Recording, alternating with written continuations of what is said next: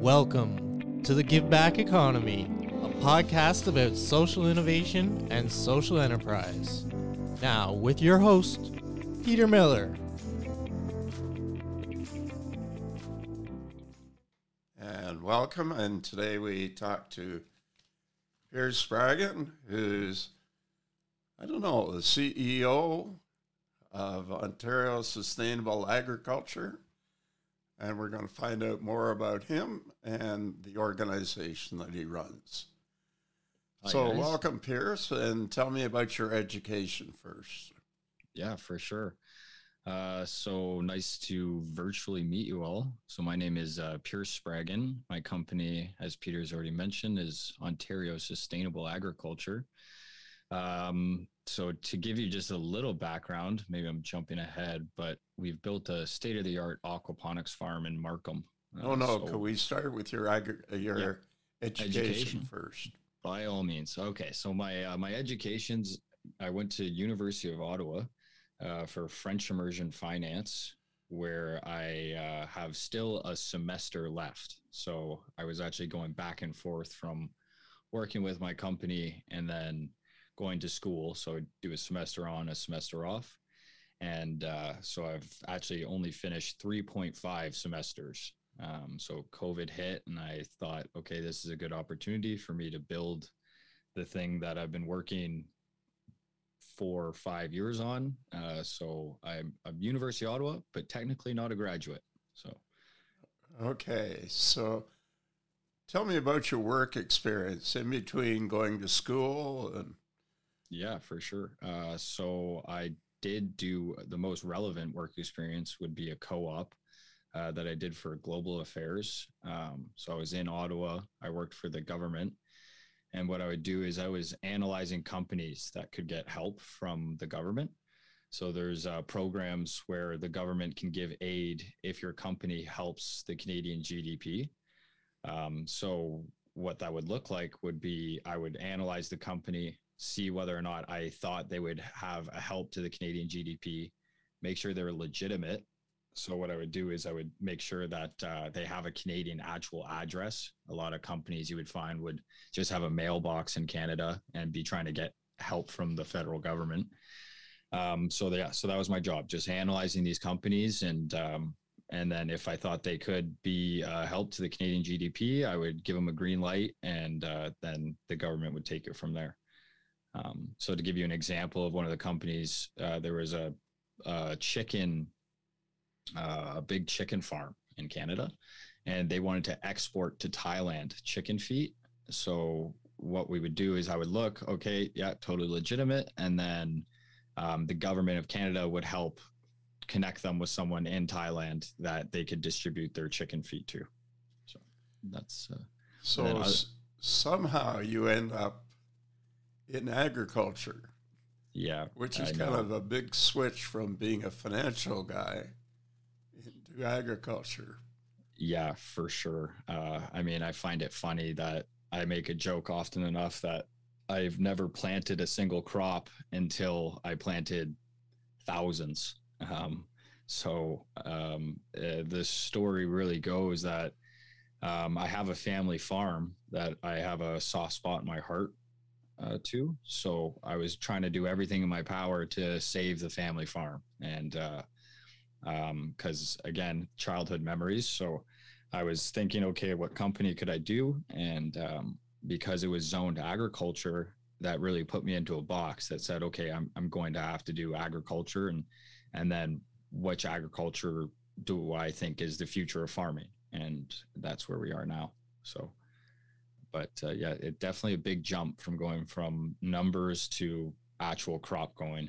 And um, I'm still, I'm still, I'm still relatively new at it. I'm definitely getting better, but I'm still relatively new.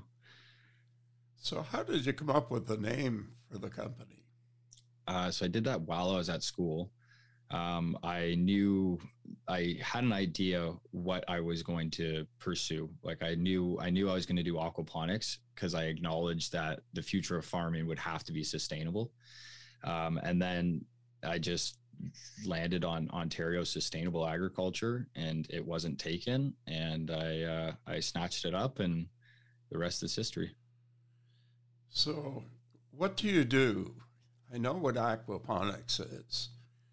I've, Yeah. se- I've seen it down in uh, um, a church operation um, in Markham, Really? and uh, it's kind of interesting what they do there. It's it's actually a group. It's one of three social enterprises that operate out of this building. It's a forty-eight thousand square foot building, and the aquaponics farm is part of that operation. Oh But wow. for those that don't know what aquaponics is, can you provide a brief description? Yeah, of course. Uh, so aquaponics is the combination of aquaculture and hydroponics. So in layman's terms, it's growing fish and using those fish to fertilize lettuce, leafy greens, I should say.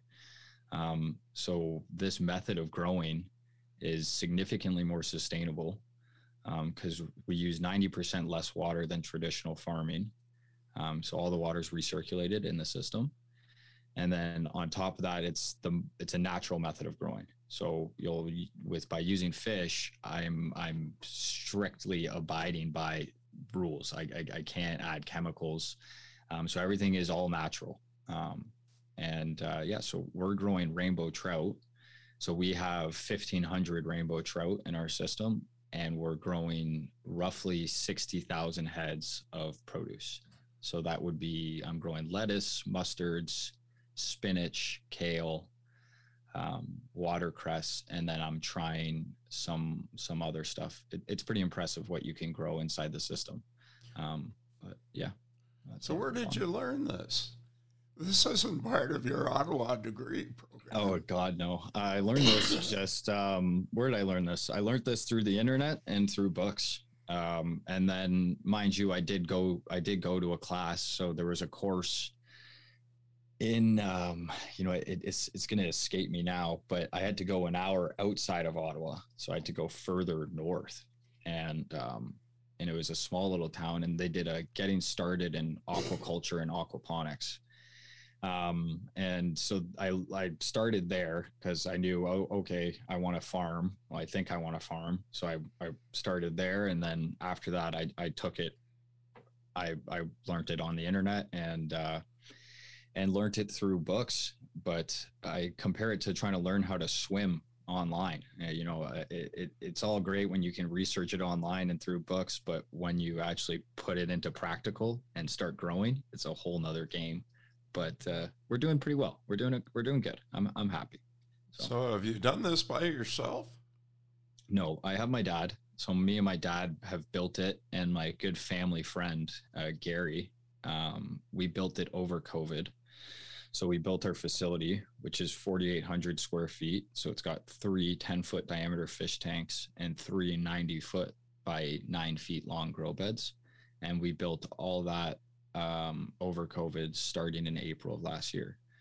Now, the growing aspect, my dad's construction and project management um, but for growing that's been strictly me. So i'm definitely looking for help but i'm doing i'm doing well. I'm doing well. I, I have a co-op coming in january um, but um, yeah so it, it's been a whirlwind of of fun and you know learning micronutrients you know so there's nutrients you need to input and the biology side of things it's it, it's it's a, definitely an impressive system um, but uh, yeah, so kind of by myself, not really. I, again, I, I have my family support, so uh, I, I really bounce ideas off them often enough. So, the co op student, where's that student coming from? Fleming College. Uh, so Fleming College has an aquaculture program, um, and they've And that's already- in Peterborough. It is, yeah. I mean, hopefully the student. I haven't chosen the student, um, but hopefully the student lives closer to the GTA. Um, but they came for a tour with uh, 30 students maybe a couple weeks ago, and um, and it's just progressed from there. Where I'm now taking a co-op, and uh, they're also giving me they're giving me 500 fish on Wednesday. So it's definitely been a worthwhile relationship. They need to cull fish, and I need fish, so um, it's it's definitely been beneficial. I'm pretty happy with it. So, Pierce, how do you fund this operation? Uh, so it's privately funded. My grandmother is a beautiful person, so she owns the farm, and uh, she's graciously enough donated enough, donated pretty much funded me, um, and I'm also looking for government grants. Um, government grants get challenging because you need to have a farm business registration number to apply for any significant government grants.